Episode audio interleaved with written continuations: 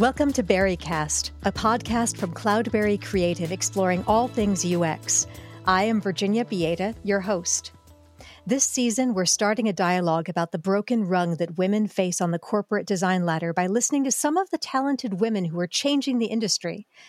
Today's guest is Amy Buckner Chowdhry, CEO and founder of AnswerLab, the largest independent user experience research firm in the United States. Amy, I want to thank you so much for joining us today. Well, thank you for having me. I'm just super thrilled that Cloudberry is focusing on this particular topic. It's so important. And, you know, I find it particularly interesting for me and for my company to be involved in this conversation because we care so much about inclusivity. It's one of our core values at the company. I love it. Well, then let's just jump right into it. AIGA and Google's design census revealed that only 11% of women hold leadership positions and make 80 cents on the dollar compared to men. Your story in particular is unique to Berrycast, both because your background and leadership focus on user experience research, and you are a member of an even smaller cross section of women leaders, founders, and CEOs who have found success in this market. Well, thanks for sharing that. That's uh, it's certainly upsetting to hear about this percentage. It's so low. And of course, um, thinking about how women are paid being not paid equal to men is just um, something I think in our organization we find completely uh, unconscionable. What do you believe that the rest of the industry could do to improve the gender imbalance and wage disparity that we see in UX leadership? A lot. uh, well, I think we can really start by making the roles that we offer uh, in leadership positions compelling and fair. We do know that women carry the lion's share of the housework and uh, the child care in their homes on top of having jobs. If we want women to be successful in leadership roles, we need to make them as flexible as possible and make them as attractive as possible and provide the right kind of coaching and support to help people feel like they can be successful in the role. So I think it's one thing. I think another thing we can do is think about how do we take our leadership roles and tailor them specifically to the skill sets and interests of the high performing team members that we have. So rather than looking across the organization and saying, okay, I have these five manager roles and they all have to look exactly the same, can I make 50% of these manager roles similar, but the other 50% play to the unique strengths of the individual so that they'll be able to thrive in that role and they'll be more interested in it?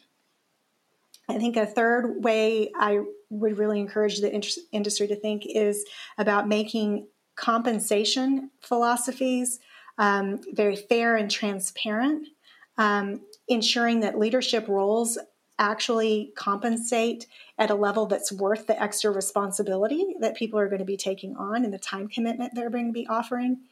And by paying women based on their value to the organization and the experience they bring, not just based on what they ask for.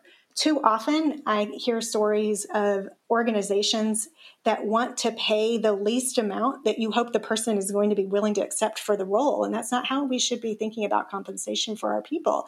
It should be looking across the organization, looking at their skills, and being fair. Um, you know, when women do negotiate, negotiating in a fair way back and encouraging them to do so. So, those are a few things I would like the UX uh, industry to do in order to make it a more fair playing ground. How is AnswerLab doing with gender balance in leadership positions? Well, it's interesting. Um, the majority of our leadership roles at AnswerLab are actually held by women. Now, we have some advantage in this area in that many women tend to be drawn to the field of UX research. So we have a very large pool of amazing talent to start with uh, at our company. But four out of six members of our executive team are women. And I think that really helps our team members and candidates who are interested in working at AnswerLab realize that our company is the kind of place that really values inclusivity and it values different voices. And, you know, I've often thought a lot about that phrase, you can't be what you can't see.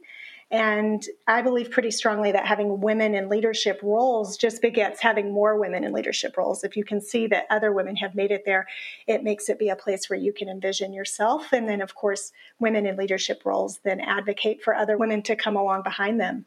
you say that you know this is a, a core value of Answer Lab. Was it also a founding value? Has this been an emphasis of yours since the beginning? Has this always been important to you? I think it's always been important to me personally, given kind of the experience of my life and, and what I've gone through. But we didn't start putting it into writing as a core value actually until the last few years. In fact, we made uh, one of our core values to support and encourage inclusivity out of our eight core values. And we actually set last year as the business strategy of the company to support and encourage inclusivity within our company, within our research methods, and in how we advocate for inclusivity with our clients. If, you know, we really thought that the more we can focus on an inclusive approach, uh, it would not only help the world but be a strategic business advantage. I'm I'm really loving everything that you're saying about inclusivity, uh, culture, core values uh, being personally important. I'd love to hear a little bit more about that inclusive culture that you um, and the other leaders at Answer Lab have created. You know, how much of that was driven from your own personal, you know, perception of the industry. Um, you know, how much of it was from collaborative approach, and how has that impacted your uh, your employees um, and your your team at Answer Lab? Yeah, well, I think um, you've we've heard a lot about this more recently, particularly with the pandemic. That we know women carry a very disproportionate burden of childcare and housework on top of their jobs. And I think you probably read in the New York Times last week the piece where we were talking about how that burden is even worse now that we have children at home with their parents sheltering in place and many of the classwork happening at home. A lot of this burden is falling to women so, the way we think about it at Answer Lab before the pandemic, and even more so now, is that the best way we can support our employees is to offer as much flexibility as possible. So, we've really valued this idea of letting people work where they, they can be as productive and uh, as engaged as possible. And that flexibility also extends to kind of when, when are the times that you work, right? We don't want to be very uh, constrained around saying, oh, you have a start time here and an end time here. It's like you do your best work whenever it works for you so you can accommodate your family. And along those lines, we recognize that this is more important than ever, of course, with the pandemic. So, about a month ago, we introduced a new benefit to, to our team members, what we call care time. And care time basically offers five hours of every week to everyone in the company to block out their calendars for personal time that they can use for self care or to care for a family member, really whatever they want at this time of need. And during those five hours, others in the organization cannot block your time or encroach on it. You know, we hold that time sacred because we know that people have a lot that they're juggling, and we want to ensure that they can be successful in doing so. Um, also, several years ago, we started offering four months of parental leave. Um, that's kind of unheard of, I think, for a company uh, of our size. I mean, back then, we were probably only about 60 employees then. Um, and I thought it was important for us to offer this as the right thing to do, but it became even more apparent to me how important this was when I heard someone on our team say that they always believed that maternity leave was the thing. Like if you were getting pregnant, you wouldn't talk about it at work because you were afraid that you might lose your job. But that what they learned at Answer Lab was that not only could you talk about it and it would be celebrated, but when you come back from your maternity leave, you could be promoted. And that just seemed like, well, isn't that obvious? Isn't that how you would normally run a company and want to treat all of your individuals? It was just, it, that was the first time it became apparent to me that kind of how we approach things and thought about things was distinct and unique to us. And right now we're just, you know, thinking about how do we encourage everybody in the company, you know, to use their combination of PTO, their care time, uh, their family leave. I think what we're hearing a lot of is a belief of employees around the country that we're in this uncertain economic environment. We're in this time of this pandemic. Now we need to work as hard as possible so that we can secure our jobs. And the message I was just sharing with the company last Friday was what we need to be focused on right now as much as possible is protecting our immunity. You know we want to make sure that everyone is healthy and safe and secure at this time. That doesn't mean doubling down and working 80 hour weeks. It means uh, taking care of yourself stepping back knowing when you've reached your limit listening to your body. You know since you're talking about the pandemic thought maybe we could talk a little bit about that. You know we're recording this episode right now during the covid-19 pandemic um, and most of us have been sheltering in place now for for almost or over two months. Just a few days before the first shelter in place orders came down uh, in the United States, you had issued a call to all UX researchers to pledge the switch from in person to remote met- research methodologies. Shortly after that, Answer Lab released a guide to remote research. Um, so you're looking out not just for your own employees, but also uh, for the, the users um, and your clients. I was wondering if you could tell us a little bit more about those days between when you first learned of the threat of COVID 19 and when you issued that call to remote research. Yeah, um, it was a it was a scary time um, because we've been watching this really closely since January. To be honest, wondering how much it would reach the U.S. and to what extent and had been thinking about what would be our response be.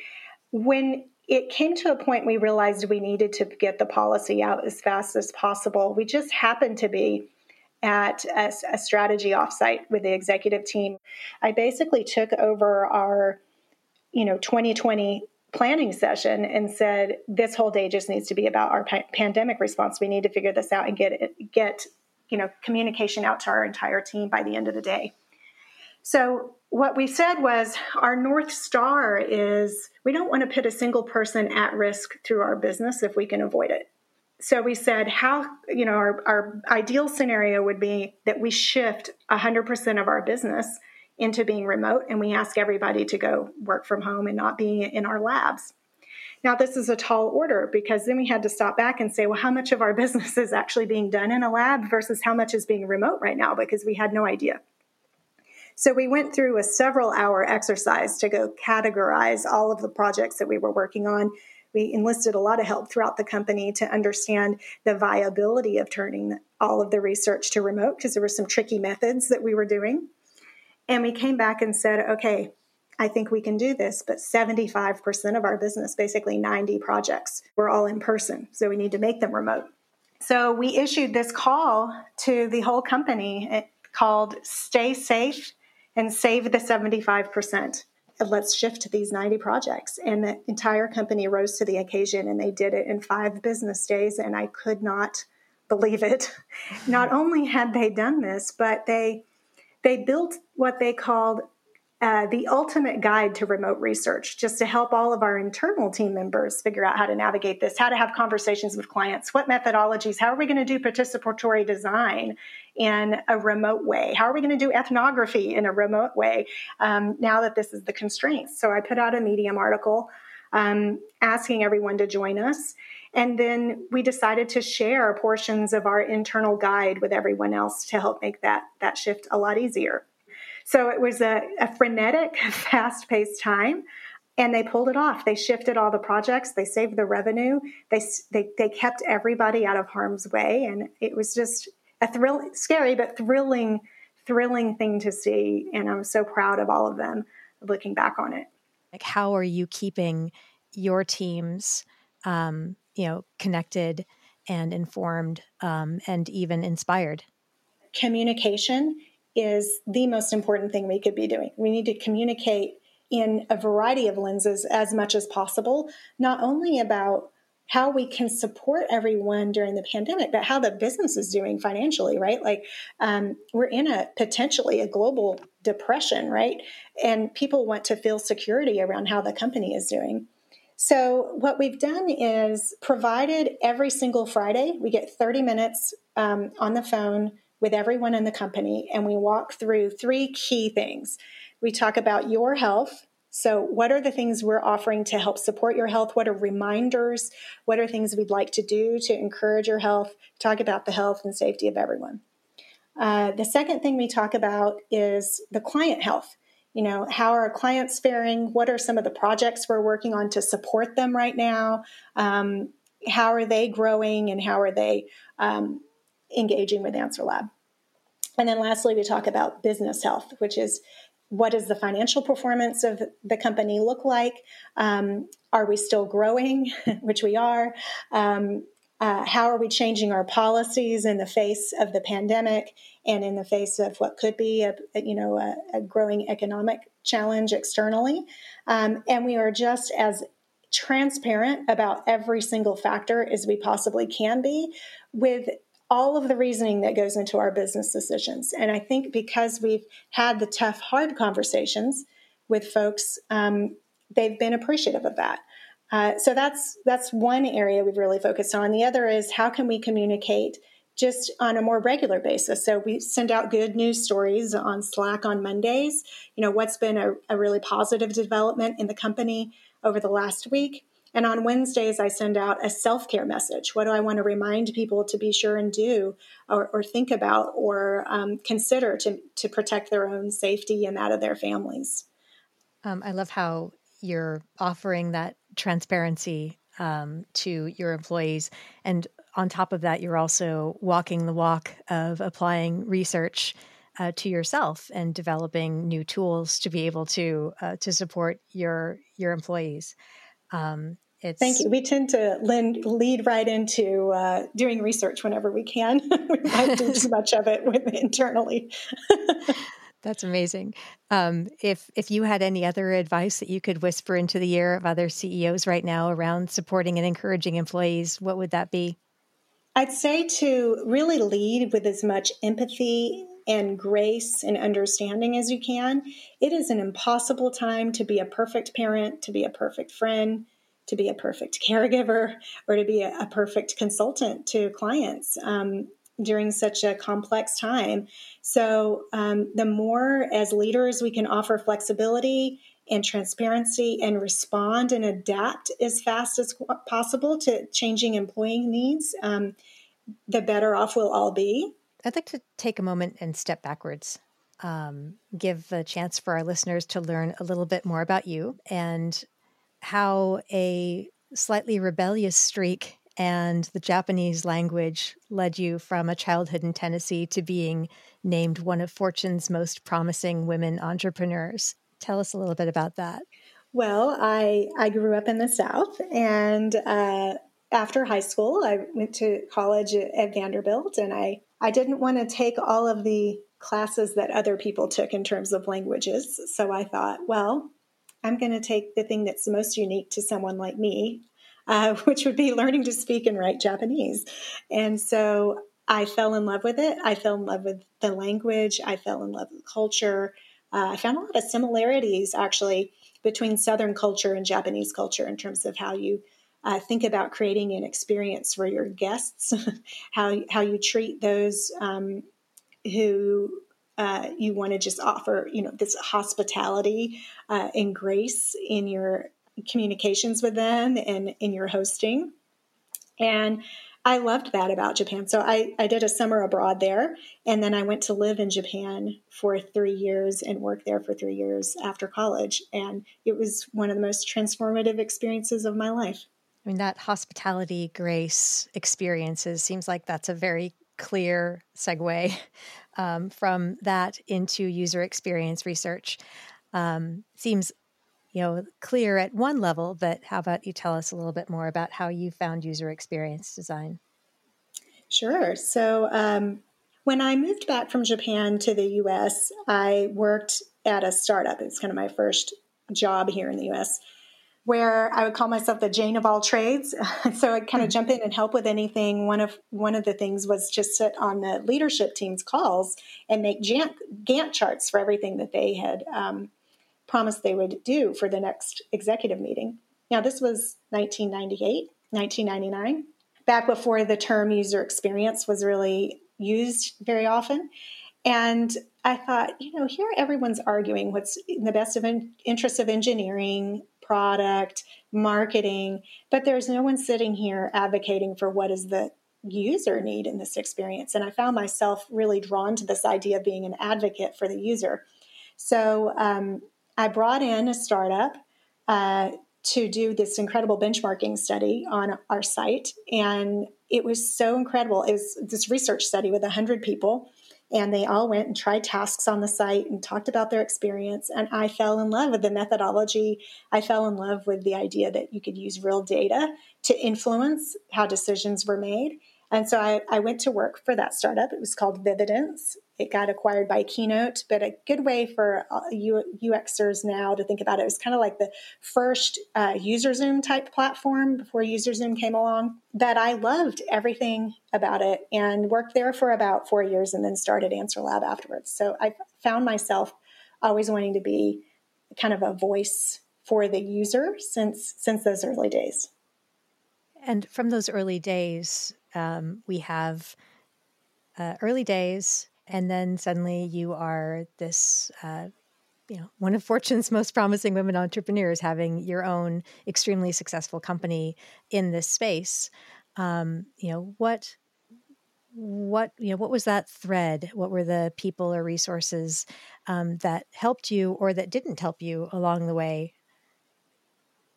ah so that's an interesting question so uh, I think that most uh, people who build a firm, like we have, maybe lean into specializing in being the expert in their space. You know, maybe they've written a book in their space, or um, they've coined a unique methodology. Um, but I've always been really interested in being uh, the entrepreneur and the CEO who has a passion for user research and but who has a team of real incredible experts who, who work alongside me. Uh, and so the, the kinds of uh, support systems I looked to were more CEO type uh, support systems. So early on, uh, I applied for and was selected as the Ernst & Young Winning Women. And so I, I leveraged all of the EY tools they had available to us to help figure out how to scale the business. Uh, then I started uh, joining Vistage, which is a CEO group, peer CEO group. Uh, then I now I'm in YPO, which is Young Presidents Organization. It's a, a national group, sorry, an international group of uh, uh, individuals who run businesses over a certain size, but who are under the age 50. So I guess uh, I'm a little unique in that I was never trying to be make myself uh, the brand. I wanted to build a company that was the brand. So, what advice would you give to other women or gender non-binary folks who um, wanted to possibly follow your path? Um, you know, to be that kind that kind of a leader. Well, I'd say uh, the most important thing would be figuring out very early how to influence others and how to make a name for yourself within your organization by being able to um, lead others through a, a, very big engagement or to solve a, a very complex problem. And so that leads to you know how can you build influencing skills and how do you look for uh, having the ability to develop great relationships with others and how do you always lead from a standpoint of empathy and understanding where people are coming from? Um, and can you hone your presentation skills? Because that's another form of influencing. So i think those are the areas where i'd like to encourage others in ux to really focus. Um, it's not always the place you think to go first, right? You think, oh, I need to hone my craft. I need to be a great designer. I need to be a great researcher. But I think what allows uh, people to rise up to be leaders is how they lead and how they influence others. Thank you, Amy. You just wrote my segue for me. um, um, normally, at this point in the interview, I would ask our guests about their definition of success and talk about that a little bit. But when I was preparing for this interview, um, I watched a presentation that you gave um, that was about this exact topic. In the presentation, you highlight five strategies that UX teams could use to increase their influence within organizations. Um, and I think that those five strategies could be excellent strategies for women and gender non binary individuals to take when they're looking to thrive in UX and design leadership. And clearly, you feel the same way. um, and so, uh, first, I, I want to ask about one of the strategies, which was to create emotional journeys. Um, could you briefly explain that strategy? Sure. So, when I've talked with UX leaders over time, I've found that sometimes when they've had their most successful moments of influence in their organizations, it came from what they only could look kind of look back on and realized, oh, I just took this group through a, a journey over different points in time. I wasn't trying to take them on a journey to begin with, but that's actually what this ended up being. And um, the key thing behind taking someone on an emotional journey is the idea that you meet people where they are, not where you want them to be. And so that's why I think this particular strategy for influencing is so important because within an organization, people are at different stages. And if you start right where you are, you meet them where you are at that moment, they often cannot hear the message you want to convey. Do you think that there is a way to uh, identify or name the stage that we're in right now um, in the emotional journey of gender imbalance in UX and design leadership? I wish that I could.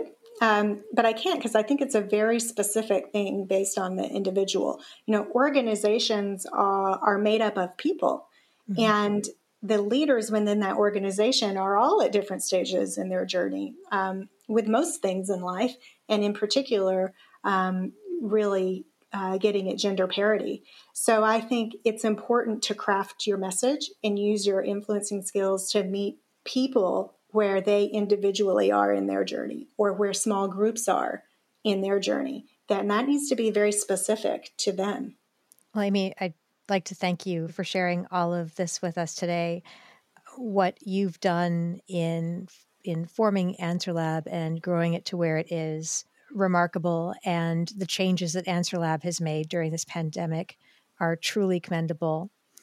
Um, so, thank you for all of that, and thank you for for talking to me. But before I let you go, um, I want to ask you a question that we are asking all of our Berrycast guests. So, Amy, if you could take anything back to the drawing board for a complete user centric overhaul, what would it be?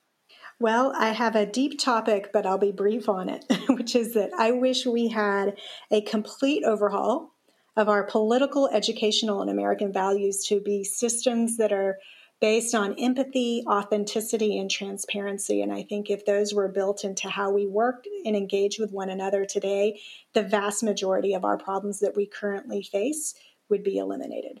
Well, I certainly have nothing to add to that. That's I I would be completely in on that if we can ever actually get that started. one, um, one relationship at a time.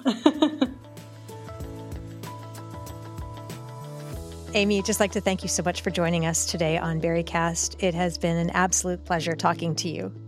Thank you for the opportunity.